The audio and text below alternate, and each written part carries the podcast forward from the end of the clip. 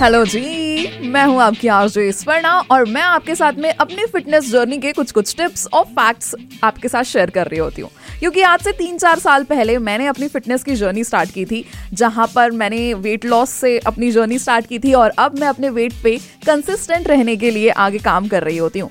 तो आए दिन हम लोग कुछ ना कुछ ऐसे हेल्दी हेल्दी खाने का हेल्दी हेल्दी जूसेस पीने का और कैसे खुद के डाइट को और खुद के स्टमक को आप हेल्दी रख सकते हो, उनके बारे में पढ़ते रहते हैं। पर पढ़ने से ज़्यादा इम्पोर्टेंट ये होता है कि आप उसको प्रैक्टिस भी करो। जैसे एश गॉड के बारे में आपको कई लोगों ने बताया होगा। अगर आप डाइटिशियंस को कंसल्ट करते हो तो उन्होंने तो डेफिनेटली आपको कहा होगा कि एश गॉड जिसको हम हिंदी में पेठा कहते हैं एंड मराठी में कुमड़ा कहते हैं।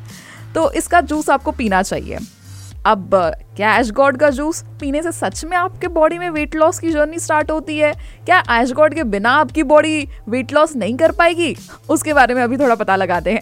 बात ऐसी है कि एश गॉड के जूस के अंदर 95 परसेंट ऑफ़ वाटर होता है। Small amount of calcium magnesium potassium और अगर आप रोज 200 hundred M of raw ash gourd juice पीते हो, आपके बॉडी में 30 टू 40 परसेंट ऑफ़ ऑक्सलरेट आना स्टार्ट हो जाता है। तो मैं उन लोगों को ये चीज़ ज़्यादा रिकमेंड नहीं करूँगी, जिनको किडनी स्टोन से रिलेटेड इश्यूज़ होते हैं या जिनके बॉडी में हाई यूरिक एसिड होता है। उनको काफ़ी केयरफुली एश गॉड जूस को कंज्यूम करना चाहिए।